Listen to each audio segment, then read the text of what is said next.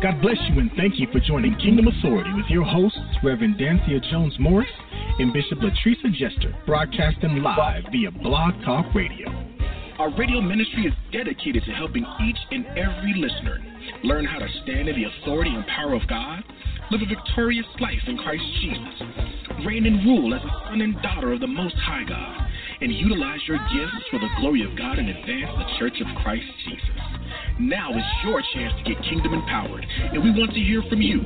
So if you would like to speak directly with our host, call us at 646 668 2413. And let's join our hosts, Reverend Dansiea Jones Morris and Bishop Latrice Jester, on Kingdom Authority.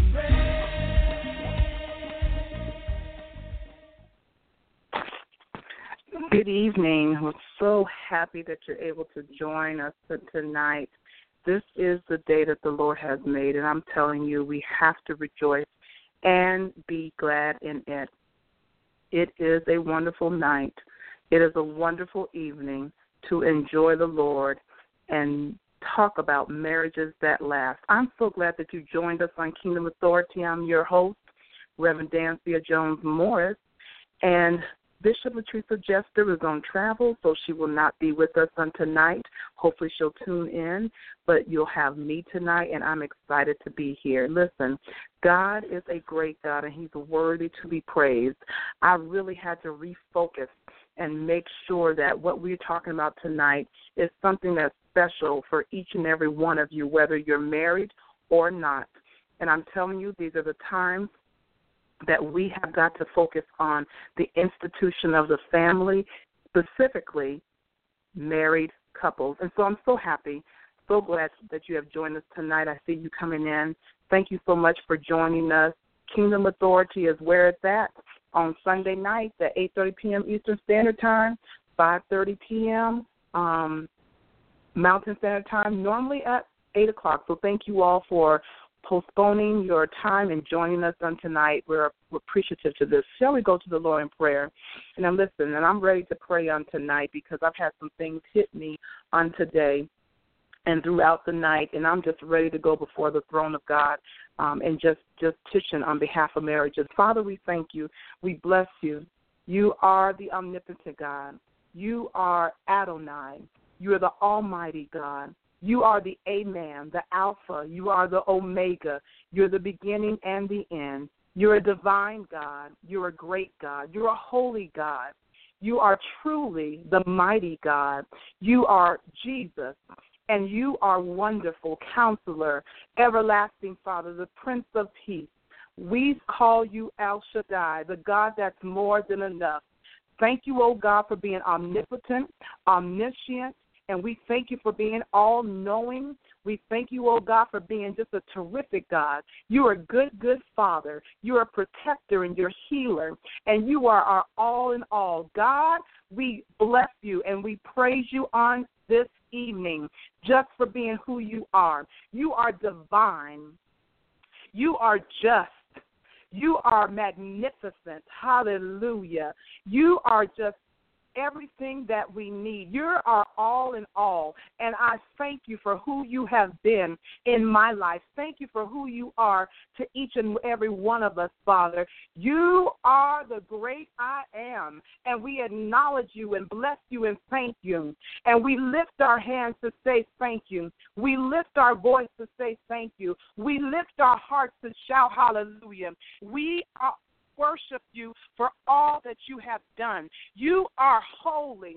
You're righteous. Thank you, Jesus. You are Yahweh. You're Jehovah Jireh. Haya, Haya Yarabosana. You're Jehovah Rapha. Jehovah Shalom. You are our peace and we acknowledge you for who you are, what you are, what you have done, just for you being who you are in our life. You are God Almighty, and we acknowledge you. You have been everything that we needed during this time, and because you are the creator, mm, of all, we come to you and say thank you. We come to you and say we appreciate you. We've come to you to say, Lord, bless marriages in the name of Jesus. Every vow that was made, Help us to be committed to it, God. We're not perfect. We don't always do it right. We don't have all the answers. We don't always make the right move. But God, if you're in it, it shall last. And we lift up marriages that are under your name, the name of Jesus, according to how you instituted, Lord, in the name of Jesus, male and female, I claim it in the name of Jesus that marriages in your name, operating on your behalf, will prevail. Thank you, Holy Ghost.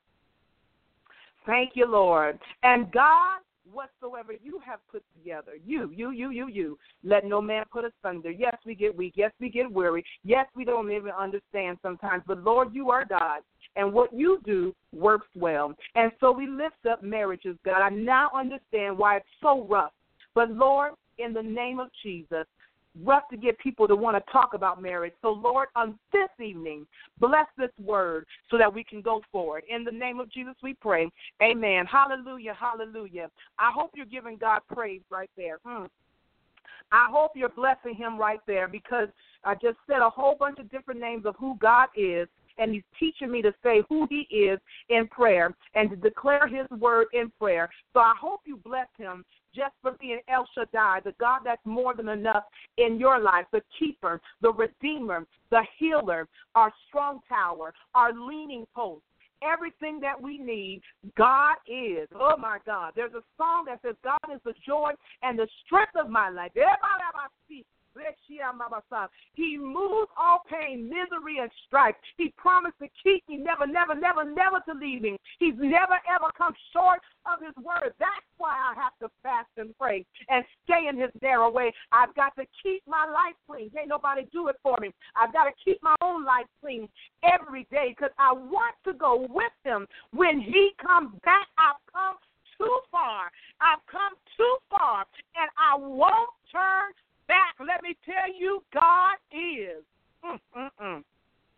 Absolutely everything that we need. Woo, woo, woo, woo. Hallelujah. And He will supply your every need. Yes, He will, according to His riches and glory. What a great God. We thank you for joining us on tonight.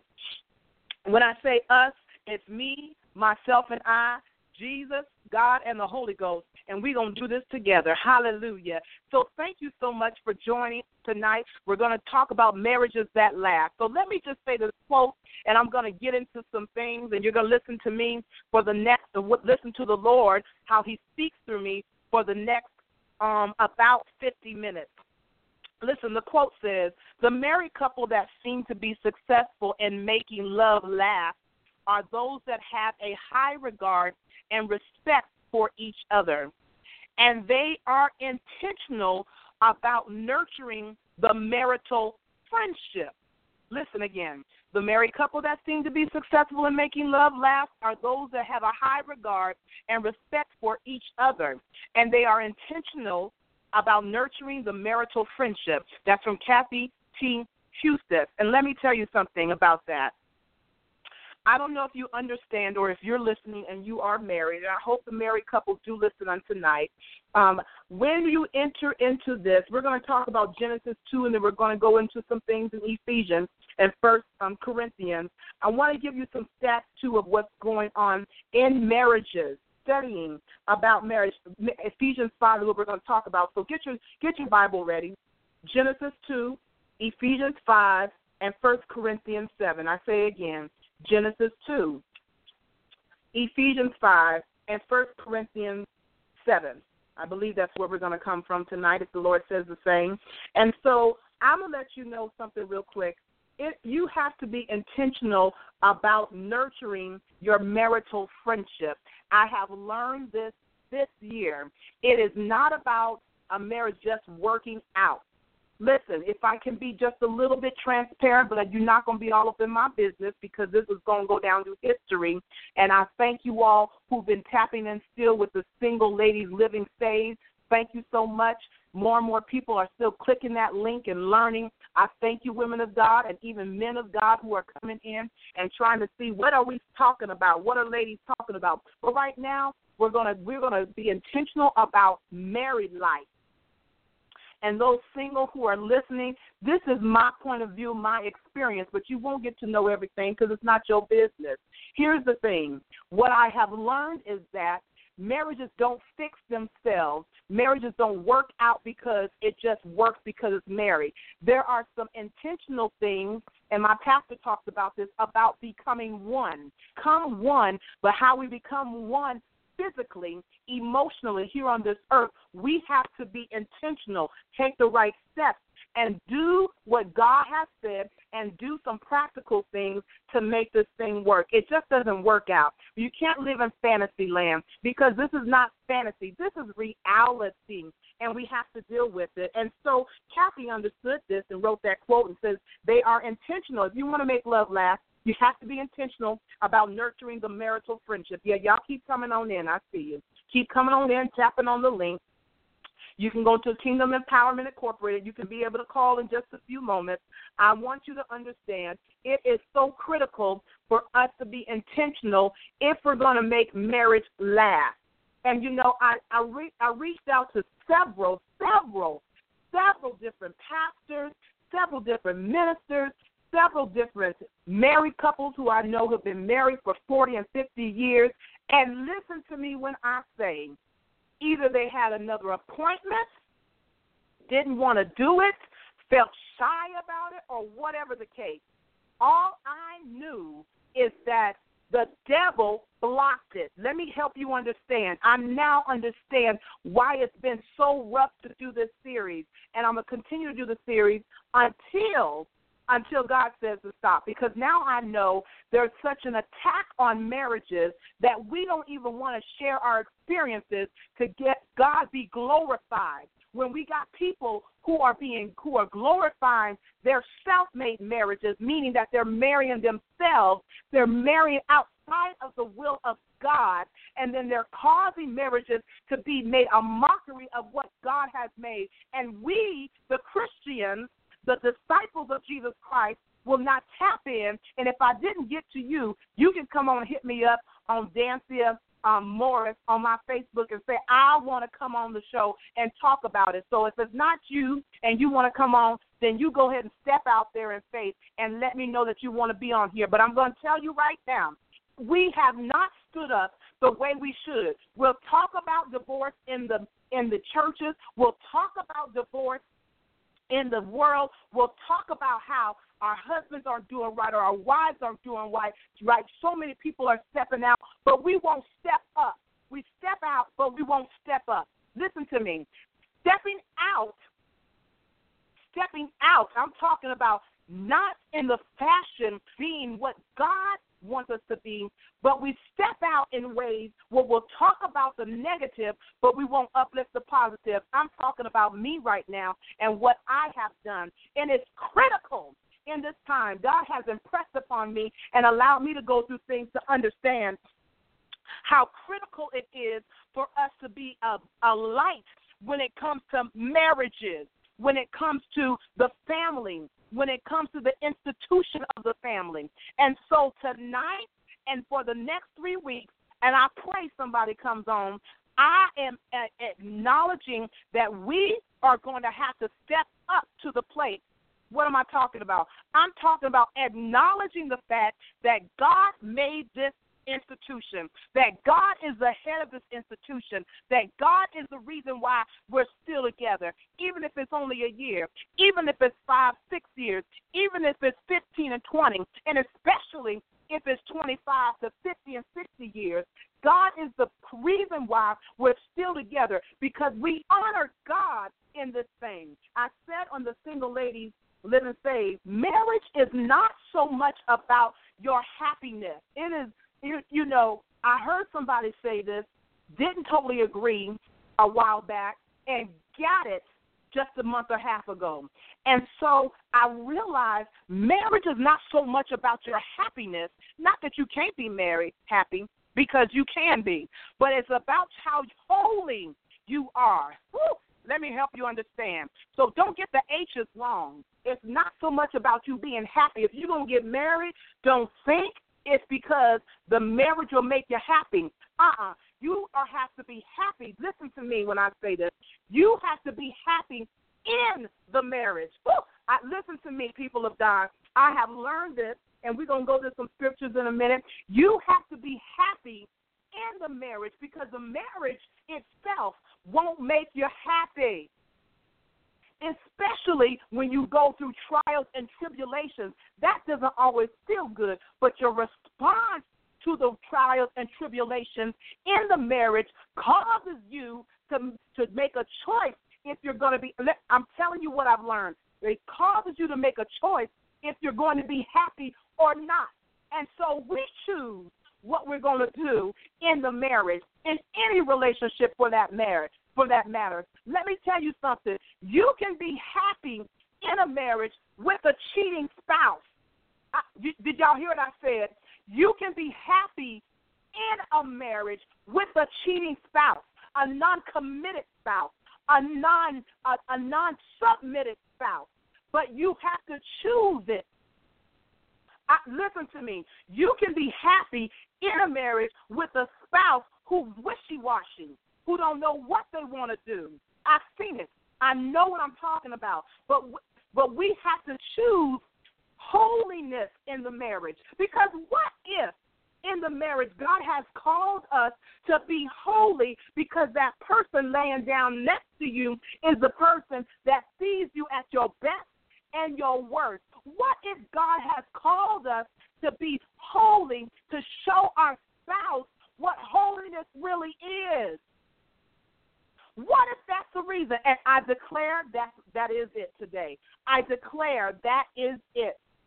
He wants to show us how to be holy in our marriage. Okay, marriage is that last. Let me just talk about Genesis 2.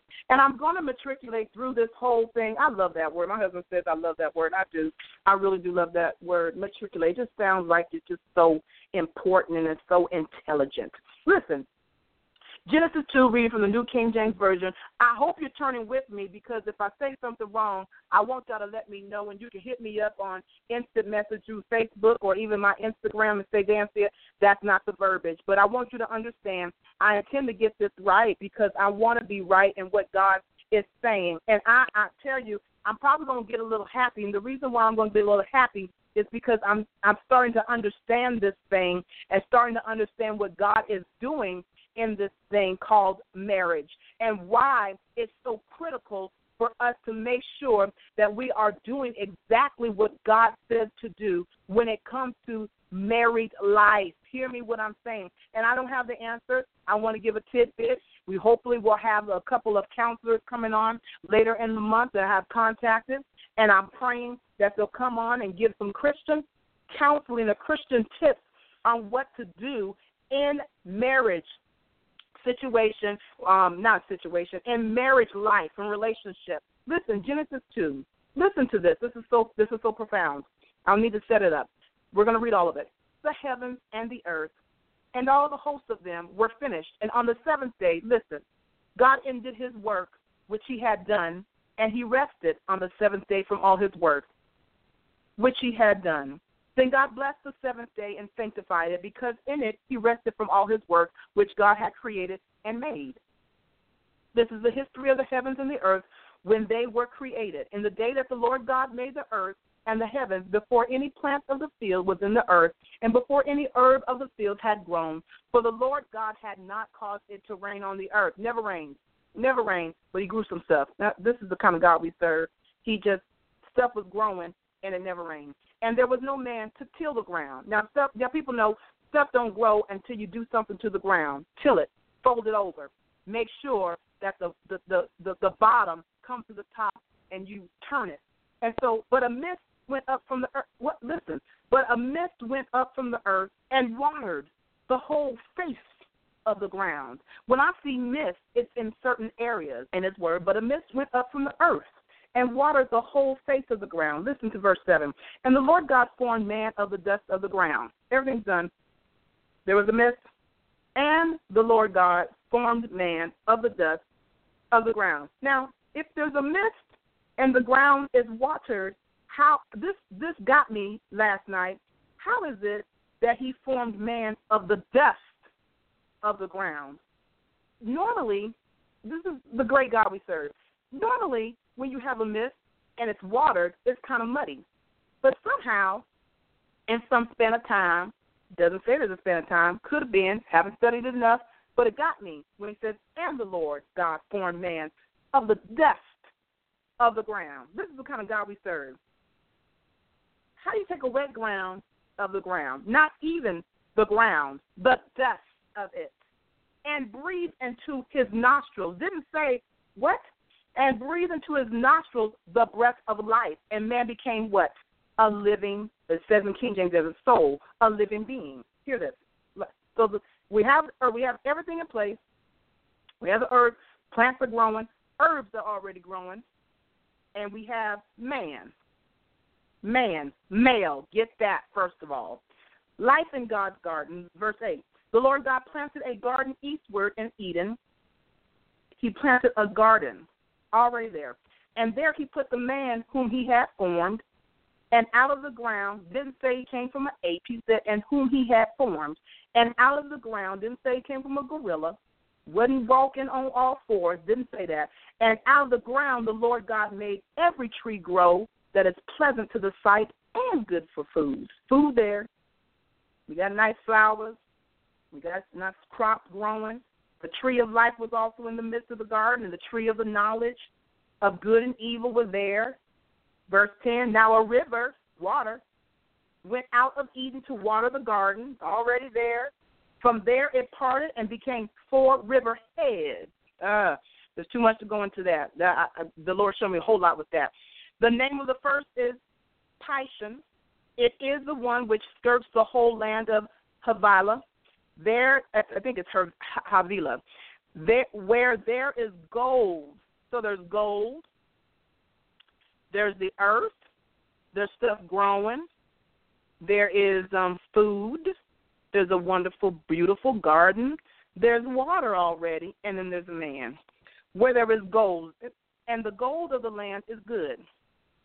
Bdellium and the onyx stone are there. Jewels are already there. The name of the second river, um, Gihon, it is the one which goes around the whole land of Cush. The name of the third river is, and I don't know how this is pronounced, Hiddekel, Hiddekel, it is the one which goes toward the east of Assyria. The fourth river is the Euphrates River. Verse 18. Then the Lord, 15, excuse me. Then the Lord God took the man and put him in the Garden of Eden to tend and keep it. He put him to work. So there's the earth, everything's there food, garden, beautiful flowers. There's some gold, some jewels, onyx. There's some water already there and he sets the man who he formed, put him in the garden, told him to work. And the Lord God commanded the man, saying, Of every tree of the garden you may freely eat. Here's the instruction of God. But the tree of the knowledge of good and evil you shall not eat, for in that day, for in the day that you you shall surely die. Here's the here's the commandment. And the Lord God said, It is not good that man should be alone. Oh, okay. It's not enough that he has been home. He, he has all this stuff. He can't be alone. Why? because I need to make him a helper comparable to him. Did you hear what I said? I will make him a helper comparable to him. Now, we have people that say um, unequally yoked, and they're starting to do this whole thing. Listen to me good. They're starting to do this whole thing, and this happened in prayer in August for me, the end of August for me. And I was trying to understand unequally yoked. And we have advanced unequally yoked to mean that, you know, and we talk about this in the practical. Oh, well, they're an engineer, but she's a homemaker, so they're not yoked up right. He is a construction worker, and she is the CEO of a bank. Uh, they're not yoked up right. What What are you talking about? Oh, well, um, he's this tall and she's this short. They, they can't be yoked up together because of their height. These are things that people are saying right now. Listen to me. I even heard this one. Uh, listen to me. People in the church talking about this person seems to step out in there in this way, but this person ain't stepping out with them. They're unequally yoked. No, the Bible says they're unequally yoked as believers if one does not believe. Not, not that if they don't operate in the belief that they don't believe, not that they don't operate in ministry, not that they don't operate in intellect, not that they don't operate in education, that they don't operate in occupation, that they don't operate in finances. They're unequally yoked if they're non believers, believers. Hear what I'm saying. And even then, God says, if they're not a believer, they can be won over by how you love them.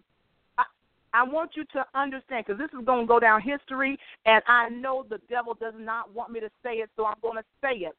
Don't get this thing twisted and put your own belief systems in here. The Bible is right, and I don't care if it has to be.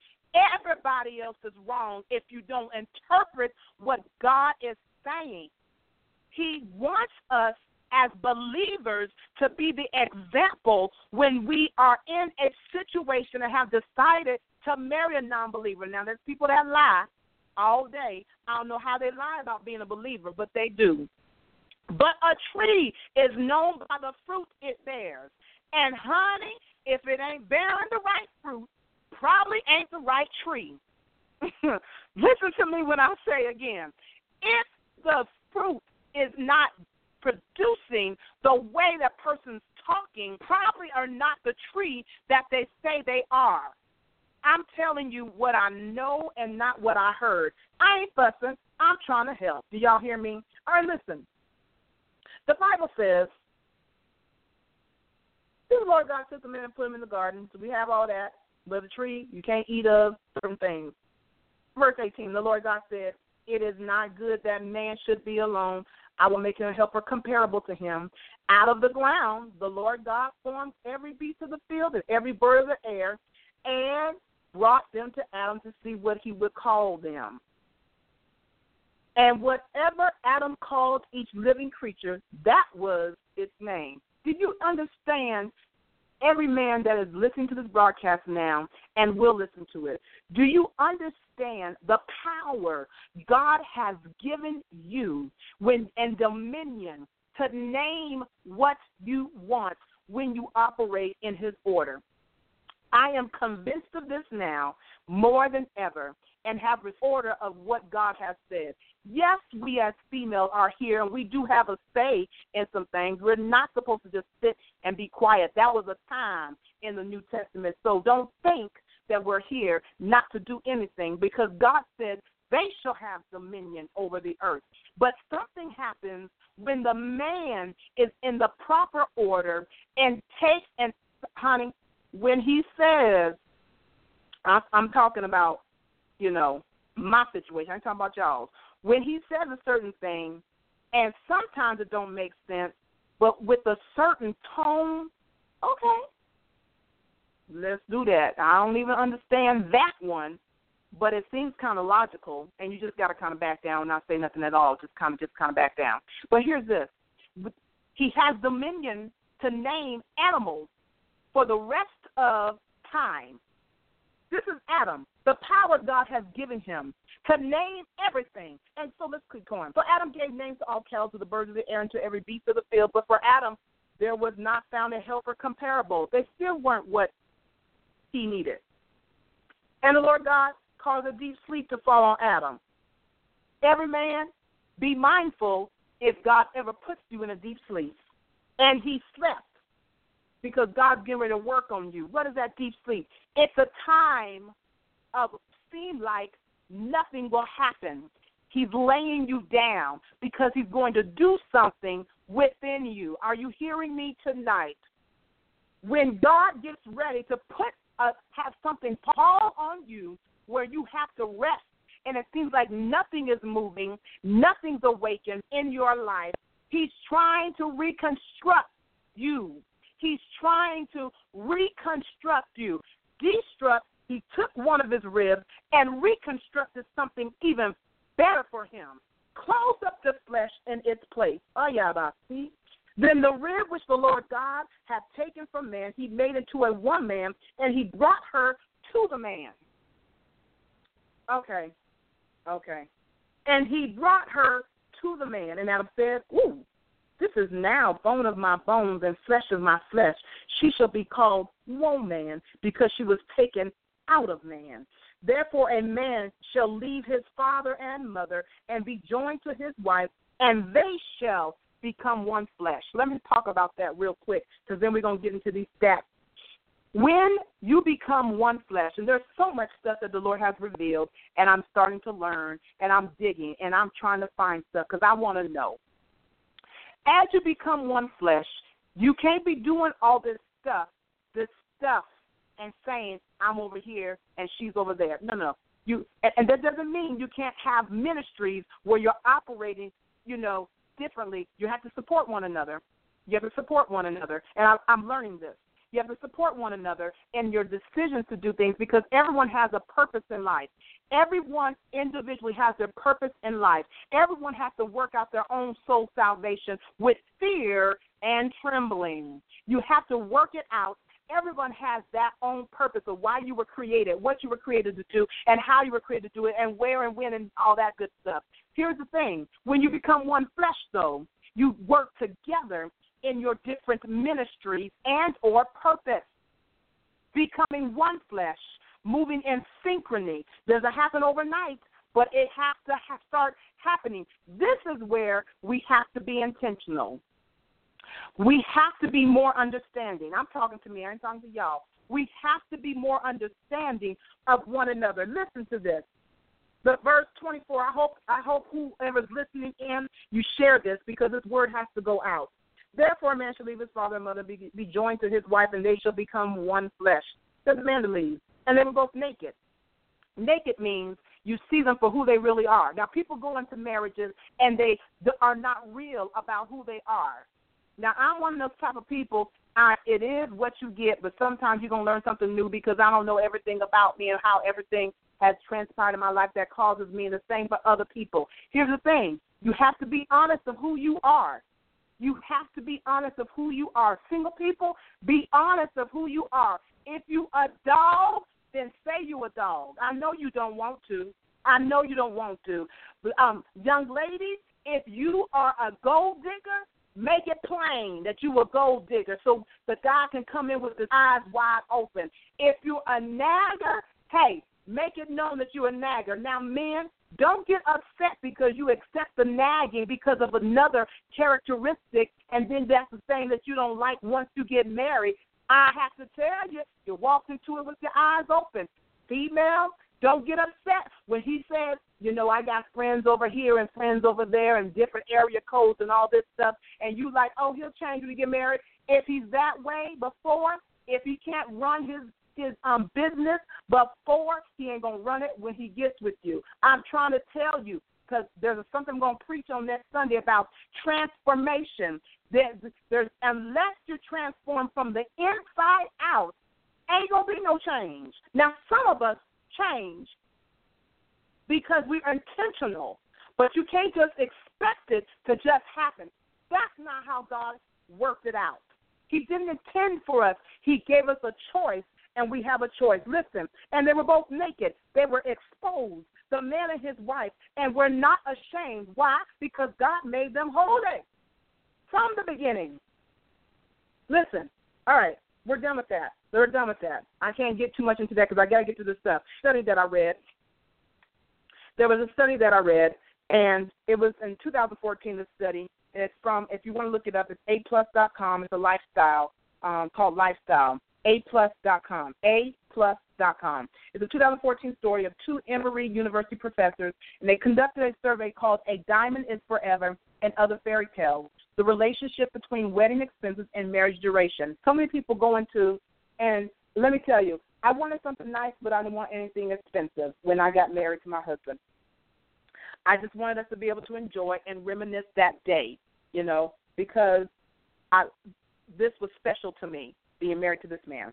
And so, listen, in this paper, they talk about and compare the wedding expenses to marriage duration. Let me help single people out who are on their way to the altar. Altogether, in this particular one, there were over 3,000 ever married persons in the United States taking this survey. And they did it with different demographics and relationship characteristics and so forth. but they excluded respondents who had a non U.S. IP address, reported having a same sex marriage is that's excluded from this, reported an age at marriage of less than 13 years old, or were above age 60. And so altogether there was 3151 respondents. Listen, they learned that the more money a couple makes, the less likely they are to divorce. Did you hear what I said? I'm, I have my own speculations, but I ain't gonna try to determine that. Listen, working together, the more money a couple makes, the less likely they are to divorce. Probably Because when you divorce, it don't cost you. Okay, that's just me. So they looked at it, and here it is. When people made twenty-five to fifty thousand total household income, there were thirty-one percent less likely to get divorced. So that means they had a higher chance of getting divorced. But if they had a hundred to one hundred twenty-five thousand, or uh, or one hundred twenty-five thousand plus, they were fifty-one percent less likely to get divorced. So the more money they made together, working together, because that that's what that looks like, working together. They're they're they're saying this study said in 2014 they were less likely to get divorced. Listen, they also said the more expensive the wedding and the ring, the increased risk of divorce. So if they had total wedding expenses of about zero to one thousand, they were fifty three percent less likely to get divorced. So people that paid less for the weddings got divorced less, probably because they weren't worried about materialism, or, they weren't materialistic.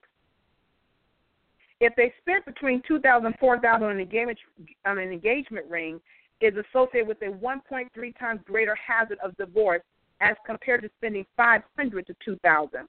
So the less they spent on something, and put their money and stuff, the less likely they were to get divorced. You hearing these? But the more people you have, at, the more people you have at their wedding, your chances of divorce decrease. So the more people that witness your wedding, the study says, the less likely you are to get divorced. Y'all, y'all say what you want about that, but I'm thinking, hear, hear me. This is this is internet radio. We talking.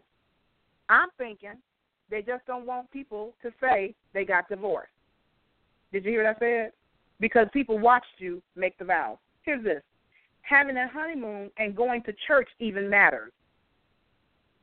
The study says your religious attendance, that's why it's so important to go to church together. Your your attendance in church together, you are 46% less likely to get divorced if you regularly go to church together. You wonder why it's so important to go in and worship God together because you develop a more intimate relationship with the Lord. And so in some cases, with whoever you have your intimate relationship, I'm to use the Lord because the Lord Jesus is my God. Couples that went to religious services and those that went away on a honeymoon had lower chances of divorce because you go to worship together and then you go to worship together, if y'all know what I mean. I got to keep it holy and keep it right on here. But you go to worship together and then you worship together. It's so important. Less likely to get divorced. Listen, the more time you spend dating before proposal, listen to this. If you spend, my husband and I spent more than three years, three plus years, you're 39% less likely to get divorced. It doesn't mean you're not going to have trouble. It doesn't mean you're going to have to go through situations. It doesn't mean you're not going to have sometimes less love because there's times when we're not intentional about marriage.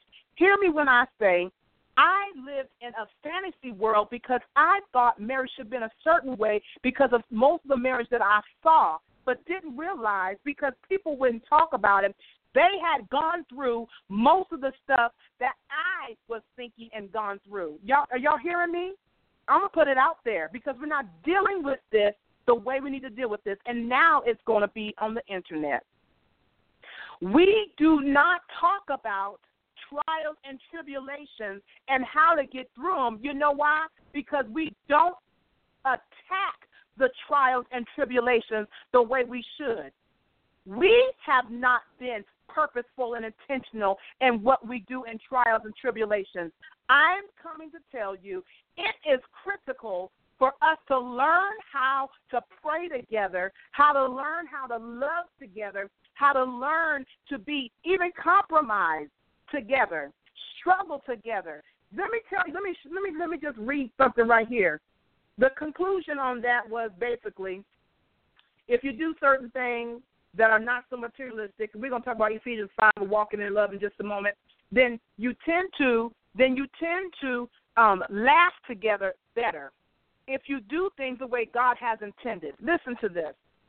This is on the Good Men Project, goodmenproject.com. I looked this up because I wanted to see what men were saying about marriage.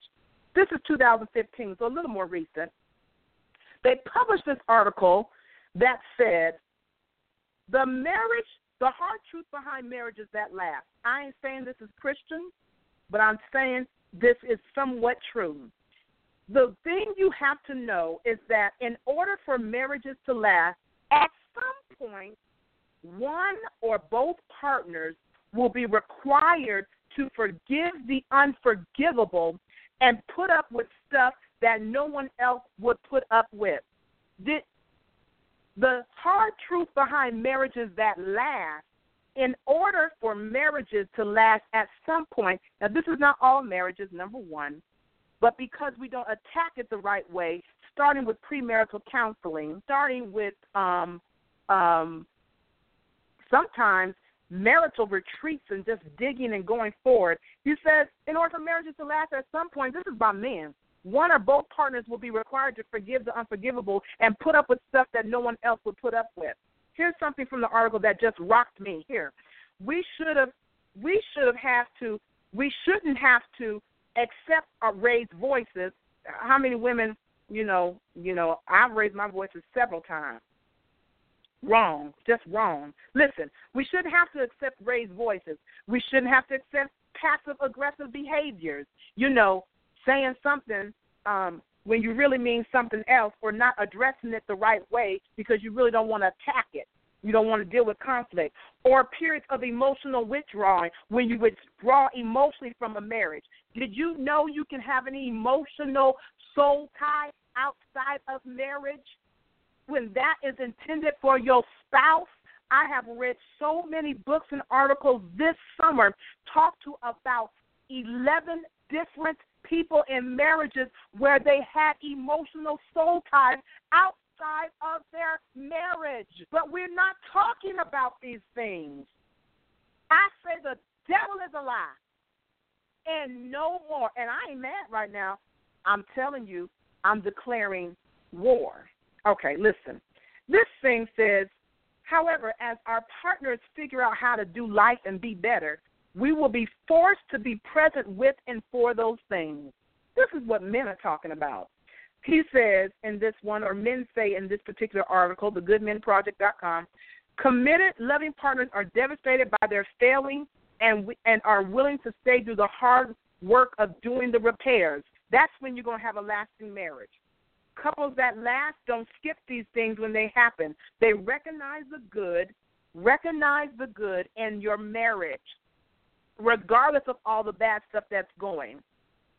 Listen, we can win over our spouse by loving. I've been won over. Do you hear me? I've been won over by love. And I have to do the same with my husband if he goes through something. Here's the other thing couples that last know that life happens again and again. We're going to have some things that come up, and guess what? Sometimes we know how to deal with them, sometimes we don't. Guess what we have to do? Love. And one thing the Lord showed me is love. He said, I didn't tell you, love and respect. Now that's a hard thing for me because when you go through hurt after hurt after hurt and disappointment after disappointment, you have to let God reconstruct you to do the thing He has called you to do in the first place. Let me let me go on because I could talk about that all day. Couples that last also know how important it is to celebrate one another's success. This can't be one-sided. It has to be together.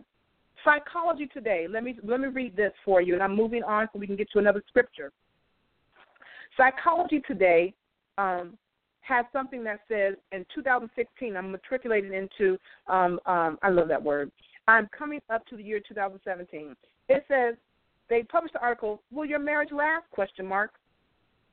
And it was last reviewed 2016, but it was written earlier, and there was a notes and study done by Ted Huston, PhD professor of human ecology and, psycho- and psychology at the University of Texas. Uh, Texas. Hey, Dallas.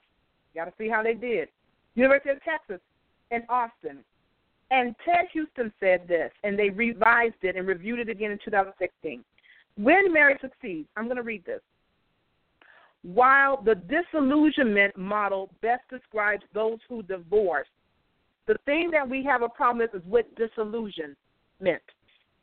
We we don't see marriage for what it really is. And it's a union between a man and a woman, two individuals who become one. Listen, Huston found that another model suits those who stay married, whether or not they are happy or not. The enduring dynamics model, in which partners establish patterns of behavior early and they maintain them over time. Now, these patterns of behavior, I'm telling you this from what I read from the article, can be good or they can be bad. If they're bad, they're going to get worse. If they're good, they can go either way, but hopefully we'll work on them becoming greater. And so we have to see what the patterns of behavior are early in a marriage, early in a marriage, and address them. And so many of us don't address the things early in the marriage. Uh, high, so he said patterns of behavior early and maintain them over time highlight stability in the relationship. The feature that distinguishes those who remain together from those who eventually split up depends on how they act early in the marriage.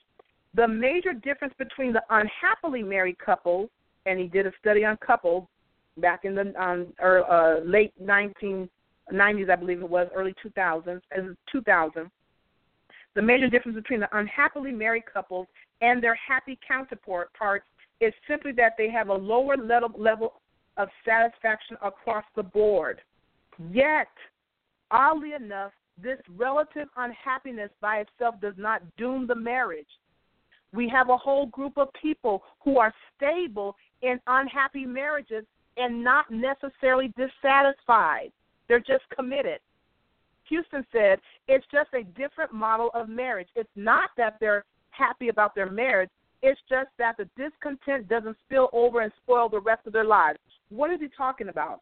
There could be some people that are not happy, but they're in a marriage, but they don't allow their unhappiness in life because what this whole study talks about is how people who are unhappy or happy and how they are in a marriage. And so I want you to understand it that said this earlier. Marriage is not so much about if you're getting married to be happy, which was my thing, that is the that is a fantasy. Marriage can make you happy only if you choose to be happy in it. Can can y'all learn from me? Become very transparent, and this is going to go down history, and I'll never be able to get rid of it because it's out there. It is critical, but I have learned. Hallelujah! Thank you, Jesus, for time of transition. I have learned that you have to you have to look at marriage in such a way, look at being with the other person in holy matrimony in such a way that you grow and not become stagnant. It doesn't work out by itself. You have to be intentional. He says in this one, even if they have a lower satisfaction in life, they don't let it spill over into their marriage. And they don't let it spoil them the rest of their lives. They look for other ways to become happy, even if it's just in the marriage. Did y'all hear what I said? And it, it has to do with commitment. Here, here's the other part of this. And while all married couples eventually lose a bit of that honeymoon, honeymoon euphoria, because it's going to go, especially if you don't work on it and do date nights and, and do romantic stuff, Huston notes that those who remain married don't consider this a crushing blow when you lose that honeymoon euphoria, but rather a natural transition from romantic relationship to working partnership. Now, this is not, I'm not talking about Christian stuff. I'm talking about the world understands marriage sometimes better than us. And the devil is alive. We're not doing this anymore. And when conflict does arise, they diffuse it with various constructive coping mechanisms. You have to have, we have to have tools to make in this world. So I'm going to go to First Corinthians 7. I'm going to give us some tools. Keep your marriage vows, as what is said in Corinthians. Now to the married I command, yet not I, but the Lord. Paul makes it plain. This ain't me talking, Paul said. This is the Lord because I ain't married, Paul said. Don't don't do what I'm doing because I'm living I'm living unmarried, so I can't tell you how to do it. But God said, a wife is not to depart from her husband, but even if she does depart, let her remain unmarried or be reconciled to her husband. And a husband is not to divorce his wife. Listen, now to the woo, this is so profound. I had to read this over and over again this year. Now to the married I command you, yet not I, but the Lord. Number verse number twelve. But to the rest I, not the Lord. He says again, I, I, I said the Lord said this about Mary, but now I'm to talk how I talk, Paul says. If any brother has a wife who does not believe and she is willing to live, live with him, let him not divorce her. And a woman who has a husband who does not believe, if he is willing to live with her, let her not divorce him.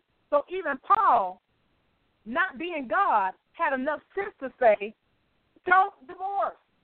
Yes, he gave away. Out. He does give a way of escape and stuff, and he gave it to the people because they needed some mercy. We got it twisted. I heard so many people, and and and if you in a divorce, because I've been divorced before, my husband's been divorced before. But hear me on this: don't doesn't mean that grace cannot follow you later on in life. There are times when you don't have a choice. I ain't talking about staying in if you're in an abusive relationship. I ain't talking about that. But if you perceive if you perceive abuse and it's not real because you're making something up because you just want out, you are a liar.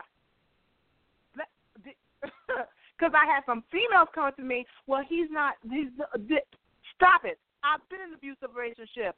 You, the devil, is a lie. Stop making stuff up. Uh, yeah, I'm coming at you. Stop making stuff up. Just because they mad, don't mean it's an abusive relationship you don't know abuse. You you don't you don't know what it really looks like because sometimes the person ain't even mad and does something just crazy. That's all that is. Listen, he had enough sense to know if he is willing to live with her, let her not divorce him. For the unbelieving husband, listen to Paul saying, not God, he said, for the unbelieving husband is sanctified by the wife, and the unbelieving wife is sanctified by the husband. Otherwise, your children would be unclean. Now we under grace, but thanks be to God. But so he's saying, stick it out. You won't you because guess what? Your children are watching you. But but listen, I ain't telling them stick it out if you're gonna be crazy because sometimes separation is a good thing. But now they are holy.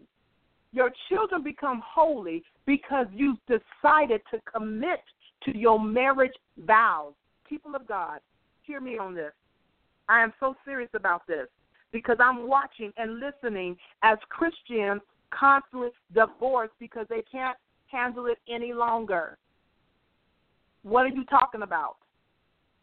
You know, I, so I'm going to talk about something of, of a book that I'm um, I'm finishing uh, and just started writing, and it's so powerful. This is so powerful because a, a piece of me is going to come out to the world and it's very it's a vulnerable thing about being barren and and it hurts to write it, but it's it's good therapy for me. So y'all do what you want to do with that.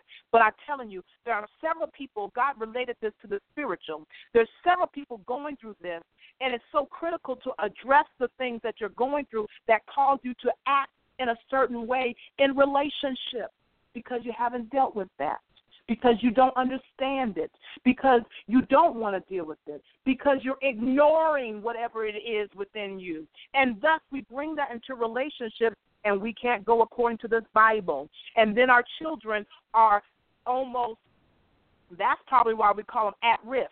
No, they're at promise.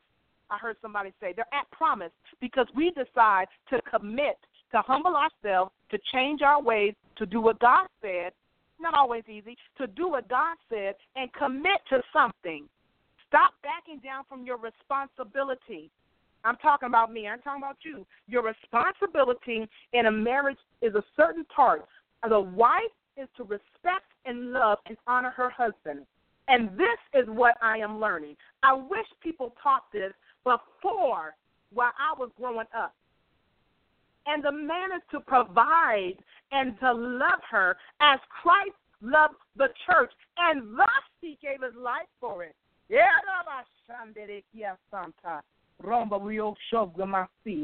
But we all have a purpose and role. Woo, y'all not listening to me today. Y'all y'all listening? But now they are holy. But if the unbeliever departs, let him depart. If he, if it's an unbeliever, then say believer. If an unbeliever departs, let him go. I remember my friend Cola said, and someone says, let her go, let her go, let him go. Bye. A brother or a sister is not under bondage in such cases, but God has called us to peace. For how do you know, oh wife, whether you will save your husband, or how do you know, oh husband, whether you will save your wife? First Corinthians seven. Just reading some of that stuff. I'm gonna have to tend today, but that's okay. I'm gonna do this until God says stop. And guess what? You're gonna listen to this stuff for the next for the next couple weeks until God says no more. I want you to join me on next Sunday. We'll be back on at 5 o'clock p.m. I'll make sure we're 5 o'clock p.m. Mountain Standard Time, 8 o'clock p.m. Eastern Standard Time. I want you to understand, we're talking about marriages that last for a lifetime, not not just these these two and three year marriages. Some people under a year. I'm saying, what, what is what are you doing? Why did you get married? Well, stop doing that. Get married, commit, last. You know, you say what you want about it, but I have decided to commit. All right, whatever. Let's listen to this final quote for tonight. We're gonna pray. Um, don't just be physically monogamous. Be mentally monogamous as well. Did you hear that? True intimacy begins in the heart and in the mind, not in the bedroom. A man. DaveWillis.org. I'm going to say this again because what I've been hearing from people and, and, and y'all think all this stuff is me, but this ain't this ain't just this ain't just me um, finding this out in my own marriage. This ain't really about me on today. This is about what God is showing me. People coming to me and saying things. I'm overhearing things, listening to radio stations of what they're talking about, and we're not doing this the Christian way. I'm not talking about nobody's doing it. Some people are doing this. There's pastors teaching this. There's there's different people. But listen, it is so important to understand it doesn't start just within the bedroom. Don't just be physically monogamous. Okay? So what you ain't going out and having sex with somebody else. But are you mentally monogamous? Or is your mind on this marriage? Is your mind on your spouse? Are you thinking about your spouse? Is, are your emotions attached with your spouse?